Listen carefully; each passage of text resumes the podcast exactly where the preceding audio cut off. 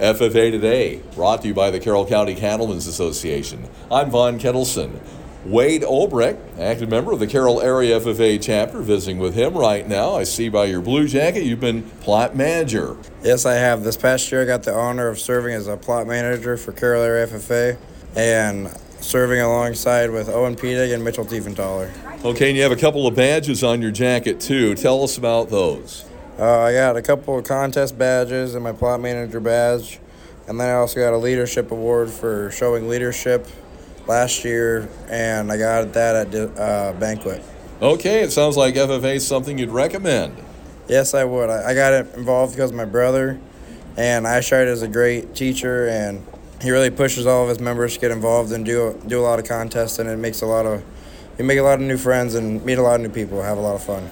Carroll Area FFA member Wade Olbrecht. FFA Today brought to you by the Carroll County Cattlemen's Association. I'm Vaughn Kettleson.